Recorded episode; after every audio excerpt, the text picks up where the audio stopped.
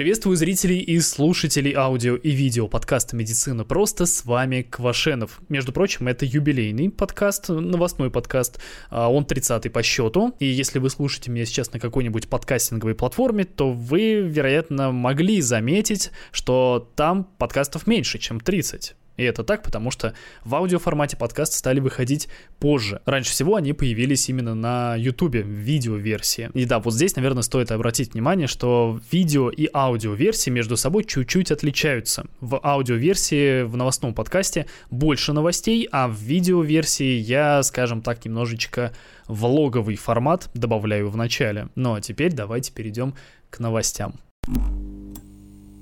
Давайте начнем вот с такой вот новости, которая очень сильно смахивает на fake news. На сайте Коммерсанта вышла статья за авторством Натальи Косторновой. Якобы Россия входит в пятерку стран во всем мире по скорости распространения ВИЧ-инфекции. Дело в том, что ссылок нет ровно никаких в этой статье. Единственное, что упоминается, что это данные взяты из сайта UNAIDS. UNAIDS — это такая программа от Организации Объединенных Наций по борьбе с ВИЧ-инфекцией во всем мире. И вот такой момент, что, ну, действительно, если верить этому сайту, я специально полез проверять, потому что ссылок мне не дали никаких, я полез проверять вручную на этот сайт UNAIDS. А если верить этому сайту, то по статистике в России выявлено новых случаев ВИЧ-инфекции больше, чем в Танзании и в Уганде. В России их 71 тысяча, а в Уганде и в Танзании их по 54 тысячи. Во-вторых, общее количество больных ВИЧ-инфекцией в Танзании 1,7 миллиона человек, в Уганде 1,4, а в Индии 2,4 миллиона человек. Я здесь Индию упоминаю, потому потому что это страна, которая, ну,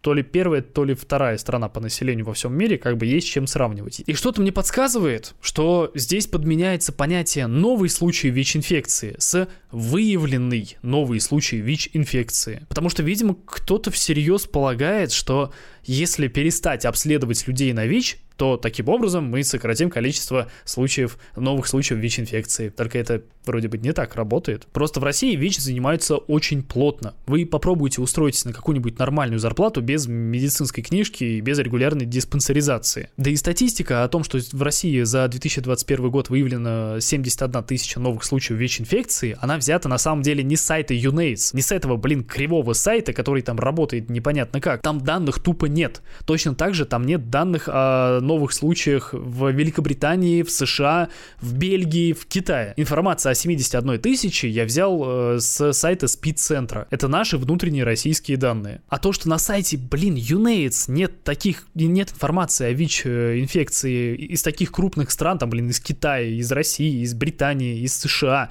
ну, что-то как-то странно. И судя по всему, ну, раз информации нет, получается, что заголовок о том, что Россия входит в пятерку стран по, рас- по скорости распространения ВИЧ-инфекции, но это утверждение как минимум голословное. Чтобы такое говорить, чтобы такое заявлять, нужно хотя бы приводить данные из одного источника, что вот согласно одному источнику есть вот такая статистика. Наталья Косторнова на сайте Коммерсанта пишет, что это по данным UNAIDS. У UNAIDS нет таких данных. Поэтому и говорю, что статья больше попахивает фейком. Нет, может быть, конечно, это не так. Может быть. Но почему-то вот такое крупное издание не указывает никаких ссылок, никаких источников.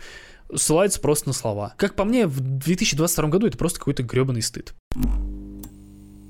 Ладненько, давайте перейдем к действительно важным новостям. Ученые наконец-то выяснили, почему одни какашки тонут, а другие нет. Как оказалось, все дело в кишечной микрофлоре. А именно, если большую ее часть составляют бактерии, которые выделяют газ, то, то тогда какашки не будут тонуть. При этом состав самого стула или, например, а, количество проглоченного воздуха, это не влияет на плавучесть какашек. Просто, чтобы вы понимали, раньше думали, что, в принципе, в норме все какашки тонут, а если они не тонут, то все дело в жире, что типа Таким образом, можно попытаться диагностировать заболевание, например, того же желчного пузыря, потому что э, желчные кислоты помогают переваривать э, жиры, которые поступают с пищей, и вот типа если они не перевариваются, значит есть проблемы с желчным пузырем. И из-за непереваренных жиров, типа вот какашки плавают, но получается человек болеет. Ну вы поняли. Но правда еще в 70-х годах прошлого века вот эту вот гипотезу ее опровергли и выяснили, что все-таки за плавучесть какашек отвечает именно газовая составляющая. И вот только недавно американский американские ученые выяснили, что газовая составляющая формируется именно в первую очередь за счет состава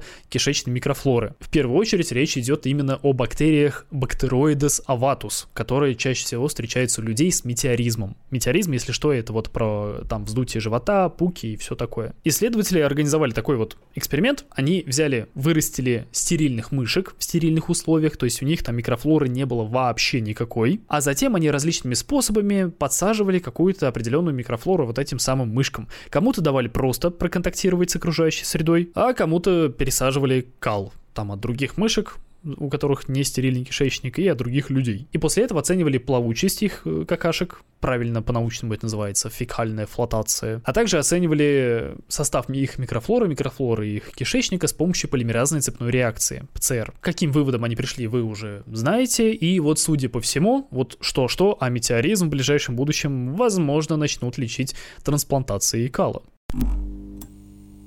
Парализованные люди порулили своим инвалидным креслом с помощью силы мысли. Конкретно три человека, которых у которых парализовано все ниже шеи, смогли покататься по своей собственной палате, управляя этим самым креслом инвалидным только с помощью своей силы мысли. И это получилось благодаря тому, что им на голову надели специальный ЭЭГ-шлем. ЭЭГ — это электроэнцефало грамма. И это вот сейчас вышло такое, вышло об этом исследование, вышло об этом, скажем так, отчет, вышла об этом новость, но на самом деле до этого шло, э, этому предшествовала долгая подготовка. Там всего было три участника. Первого из них э, подготавливали 5 месяцев, просто учили человека пользоваться вот этим новым, так сказать, интерфейсом, вот этим вот э, управлять, короче, креслом с помощью вот своих мыслей. Второго человека обучали 3 месяца, еще одного обучали 2 месяца. Дело в том, что само управление креслом, оно было как сказать, изменено. То есть э, это человеку, в принципе, ну, который здоров, он креслом бы управлял, там, допустим, руками или ногами, или еще как-нибудь.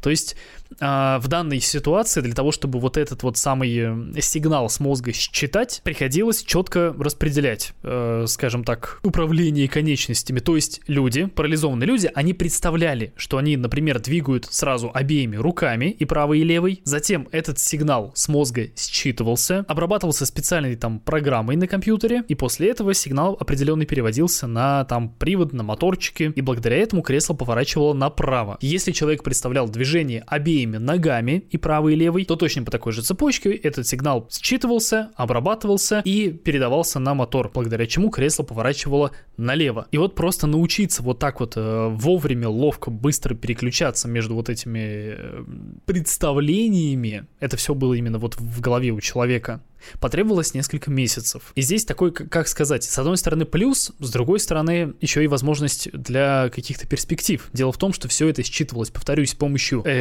ЭЭГ-шлема, то есть людям просто на голову так вот надевали такую тряпочку с электродами. И с одной стороны это плюс, потому что здесь не надо никаких операций проводить, там человеку никаких неудобств доставлять не надо, надо просто несколько месяцев немножко потренироваться, и со временем у тебя все начнет получаться. Ты спокойно сможешь перемещаться по какому-то вот а, знакомому помещению, сможешь объезжать препятствия, все это делать без чьей бы то ни было помощи. С другой стороны, подобную технологию можно провернуть, если а, внедрить электроды прямо в мозг, то есть ну, провести операцию, и тогда сигнал будет считываться более четко, более корректно и еще быстрее. И вот, возможно, в ближайшем будущем как раз что-то такое реализуют, либо вот эту технологию каким-то образом доработают. И еще, возможно, у кого-то вас, из вас могли возникнуть вопросы, типа, а почему ну, движение обоими руками это один поворот, движение ногами это другой поворот? Можно же было, ну, типа, правой рукой и правой ногой это направо, левой рукой и левой ногой это налево. И здесь как раз-таки дело все в том, в какой области мозга размещаются различные нейроны, которые управляют, которые отвечают за управление руками и ногами. И вот именно такое разделение на вверх и низ, оно наиболее оптимально. Во всяком случае, опять-таки, при данном э, уровне развития технологии, вот этой самой ЭЭГ. Так что вот на данный момент получилось пока что вот так вот. Это уже какие-никакие перспективы, и это опять-таки технология не такая уж и дорогая, в принципе. И вполне реально возможно, что вот если доработают этот самый искусственный интеллект вот этого робота, который помогал, если выработают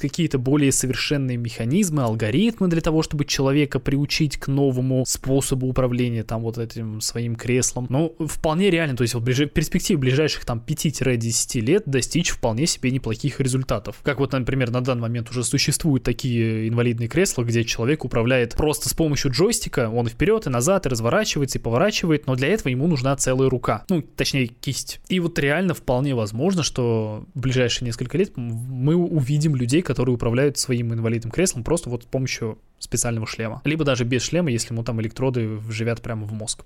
Ну, посмотрим. Звучит круто.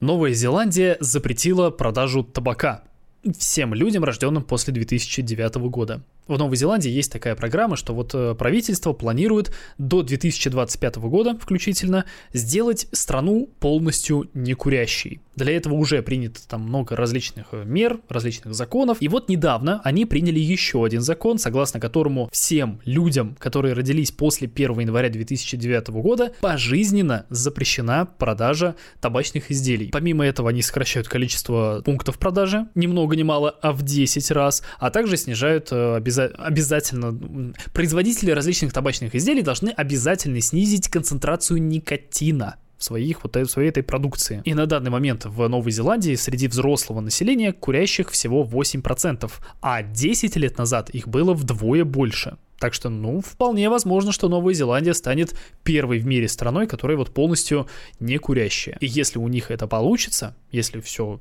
Новая Зеландия сможет, то тогда вполне возможно, что другие страны тоже начнут с нее брать потихонечку пример. Лишь бы не вышло как э, с тем же сухим законом, когда из-за запрета на продажу алкоголя люди наоборот стали больше пить. Ну а вообще, вообще, смотрите, если действительно потихоньку такая практика начнет распространяться, то вполне возможно, что лет через 50-70 мы будем, ну, наверное, не мы, а уже наши дети, наши внуки будут смотреть, как э, в наше время к свободной продаже были доступны различные там сигареты, табачные изделия, и будут искренне этому удивляться, как мы, например, сейчас вполне так удивляемся тому, что те же 50-70 лет назад во всем мире сигареты, там курение сигарет, это было не то что нормой, это была мода, так еще и вдобавок э, к рекламе сигарет привлекали даже врачей. Yes, according to this survey, more doctors smoke camels than any other cigarette.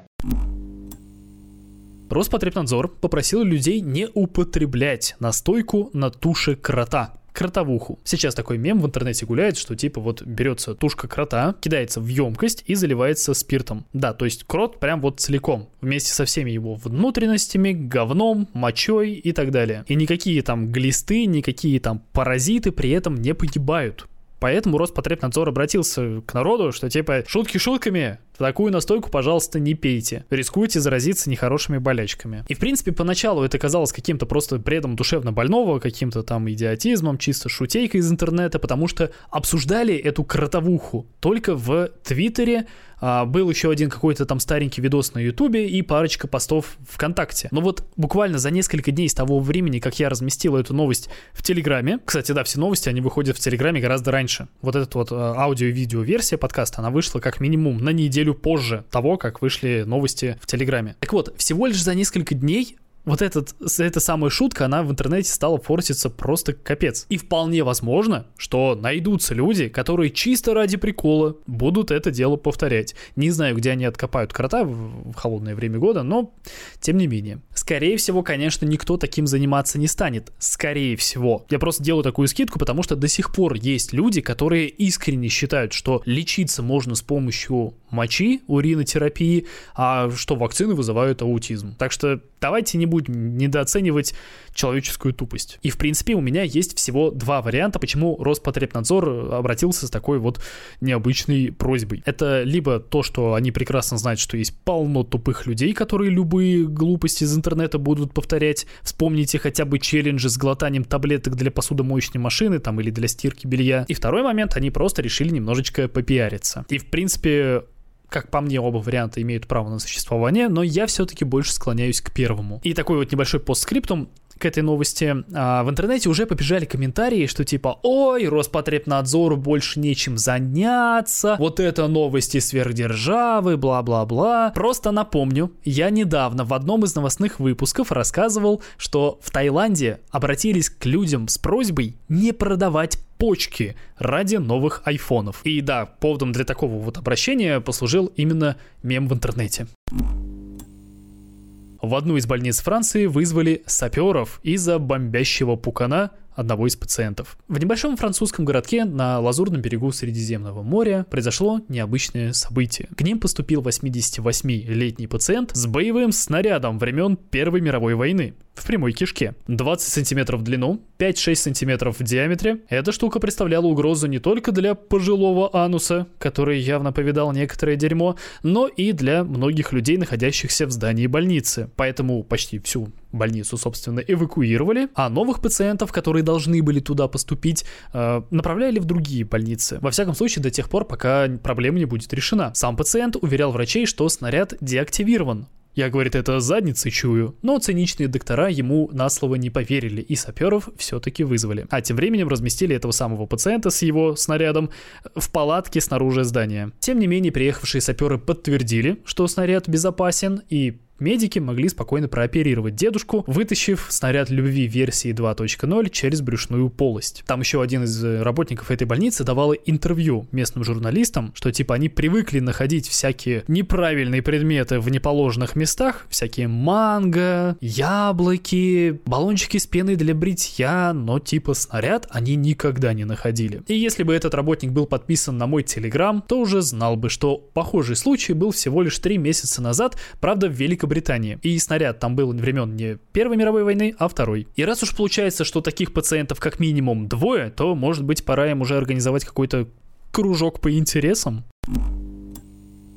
Житель набережных Челнов второй год подряд ломает челюсть, пытаясь выполнить мертвую петлю на снегоходе. Все дело в том, что этот паренек предпочитает делать трюки без экипировки и даже без шлема. В прошлом году, когда он делал этот трюк, он вылетел из снегохода, из седла, если можно так сказать, неудачно приземлился и сломал нижнюю челюсть. В этом году ситуация повторилась. Но благо местный челюстно-лицевой хирург без проблем его подлатал. Правда, в этом году пришлось удалить уже зуб мудрости, потому что линия перелома шла вот прям как раз через него. Ну а в остальном состояние пациента уже стабильное, его прооперировали, наложили ему несколько шин, и сейчас его ждет период восстановления. Ждем нового новостей из набережных Челнов в следующем году. Даже если трюк все-таки не получится, то как минимум человек узнает еще много интересных костей в своем теле. Ну а вообще, когда эта новость вышла, этот самый челюстно-лицевой хирург, он как бы, он готов помочь всем, кому нужна помощь, кому нужна операция, но все-таки он предупреждает, что лучше зимними видами спорта, особенно такими вот экстремальными, заниматься в защитной экипировке. А то ему меньше, чем за неделю уже 7 подобных операций пришлось проводить. В общем, берегите себя. А, и, кстати, одним из самых опасных видов, э, зимних видов развлечений, скажем так, является тюбинг, ну или по-русски катание на ватрушке. Травматологи все как один говорят о том, что это самая нехорошая вещь. Она и управляется плохо, и скользит хорошо, и тормозов у нее никаких нет, поэтому самая большая травматичность, как правило, именно из-за катания на ватрушке. Что с горки, что кто-то вообще додумывается там. Ладно, не буду вам подсказывать, но в общем, берегитесь ватрушки, не надо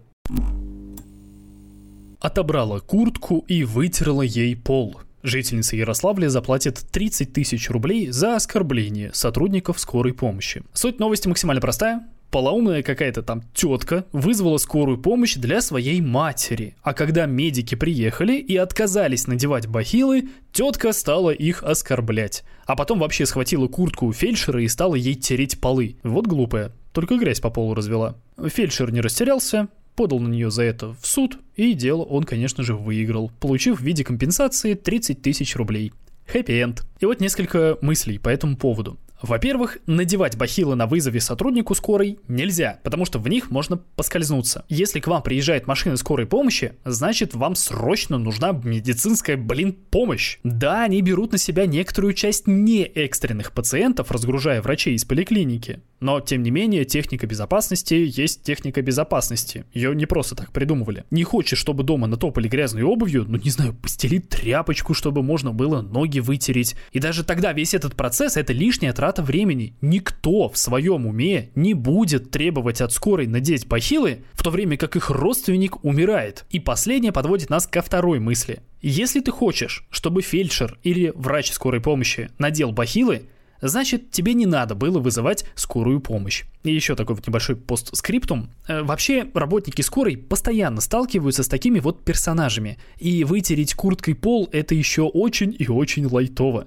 На кого-то собаку натравливают, а кто-то вообще накидывается с кулаками. И в итоге потом фельдшер несколько недель лежит в больнице. И если что, я это сейчас не придумал, не из головы взял. Это конкретно из заголовки. Можете их э, либо сами загуглить вот по этим ключевым словам, или можете зайти мой в телеграм-канал, я там вот эти вот э, конкретные тезисы сопроводил ссылочками. Так что, резюмируя, я очень и очень рад, что еще одну какую-то там ненормальную, невоспитанную, просто глупую женщину наказали денежкой. Да, 30 тысяч рублей это не так уж и много. Тем не менее, в абсолютном большинстве преступление предотвращает не строгость наказания, а неотвратимость его совершения. Так что всем сотрудникам скорой помощи я рекомендую взять это на заметку. Перед тем, как я расскажу вам следующую новость, хочу рассказать вам одну историю, которая произошла, когда я еще учился в школе. В определенный момент все нормальные дети так или иначе устают от школы и пробуют ее прогулять. Самым везучим родители вообще пишут записку, мол, ребенок себя не очень хорошо чувствует, ни на какую учебу он не пойдет. Остальные же дети, либо стиснув зубы, продолжают ходить на учебу, либо в какой-то момент осмеливаются пропустить занятия, соврав всем взрослым. Вот как раз последним образом решил поступить один мой одноклассник, который жил напротив школы. Буквально. Его дом и здание школы разделяло лишь футбольное поле этой самой школы. Он даже из дома выходил там минут за 10, ну или в зимнее время минут за 15, и всегда нормально успевал. Паренек прилежно несколько лет ходил на занятия, всегда все было окей, а когда одноклассники стали периодически хулиганить, пропуская уроки, при этом не получая наказания, он в определенный момент поддался этому дурному влиянию и тоже решил немного отдохнуть. План был максимально простым. В заранее выбранный день он вышел из дома, пошел по привычной дороге, но в середине пути свернул и направился в гости к другому моему однокласснику, который в тот момент вполне законно не ходил на занятия из-за ОРВИ. Занятия начинались в 8.30, а уже ближе к 9 утра классная руководительница, не увидев на уроке одного конкретного человека, запаниковала, подняла тревогу и дозвонилась до родителей. Те сказали, что их сын вышел утром из дома, а значит что? Значит ребенок в беде. Почему-то никому из взрослых людей не пришло в голову, что подросток тупо устал и решил похалявить. Дело дошло чуть ли не до звонков в тогда еще милицию, и лишь каким-то чудом узнали, что ученик просто прогуливает уроки, и никто его не похитил. А вот так вот один мой одноклассник вышел на уроки в школу, но так до них и не добрался. Прямо как недавно одна женщина в Нижегородской области вышла из дома на родительское собрание в школу своих детей и так до него и не добралась. Вечером ее муж позвонил классной руководительнице, а та сказала, что его жены не было на собрании. Он позвонил в полицию, и женщину быстро нашли по камерам видеонаблюдения. Она вместе с любовником задохнулась угарным газом в автомобиле. Вообще, угарный газ это штука крайне опасная, ты его не увидишь, не учуешь, а он тем временем будет тебя убивать. Действует он самым подлым образом, не давая кислороду присоединиться к гемоглобину в наших красных кровяных тельцах. В норме кислород заменяет углекислый газ, и наоборот. А связка гемоглобин плюс угарный газ нарушает этот цикл. И в итоге человек продолжает дышать, но на уровне биохимии он тупо задыхается. Такие дела. Угарным газом чаще всего люди могут надышаться либо в бане в какой-нибудь, где поленья еще горят, а дым в трубу не уходит. Ну, либо, как вот в данном случае, в гаражах, когда двери закрыты, а двигатель автомобиля работает. Попытаться спасти такого человека на самом деле очень просто. Нужно вытащить его на свежий воздух. Ну а больше, по сути, вы ничего сделать и не можете. Так что мотайте на ус, иначе можно прям как любовнички из новости неплохо так угорнуть. Сами видите, кончили они плохо.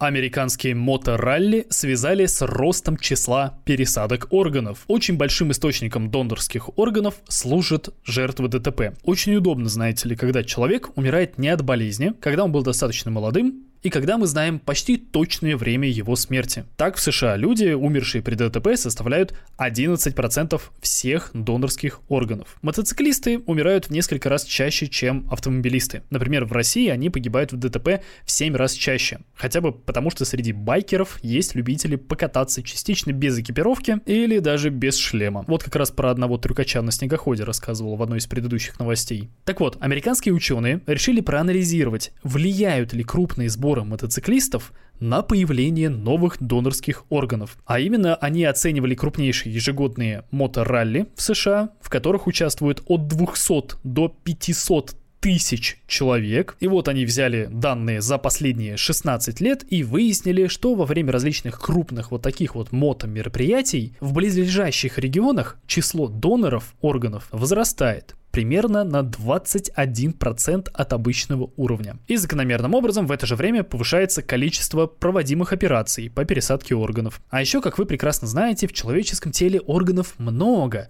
Следовательно, один и тот же мертвый донор может дать органы сразу для нескольких реципиентов. Поэтому количество реципиентов было даже чуть больше, чем доноров, и их число увеличилось на 26%. Отсюда можно сделать сразу три вывода. Во-первых, во время проведения моторалли врачам нужно быть готовыми к большему числу операций. Не только травматологам, которым нужно спасать людей, но и трансплантологам, которым нужно, ну, тоже по своей сути спасать людей. Во-вторых, неплохо бы повысить уровень безопасности на крупных мотомероприятиях. Все-таки люди гибнут, а это не очень хорошо. И в-третьих, если летней ночью вы раздражаетесь из загоняющих под окнами мотоциклистов, то знайте, что они просто спешат спасти чью-то жизнь с помощью своих органов.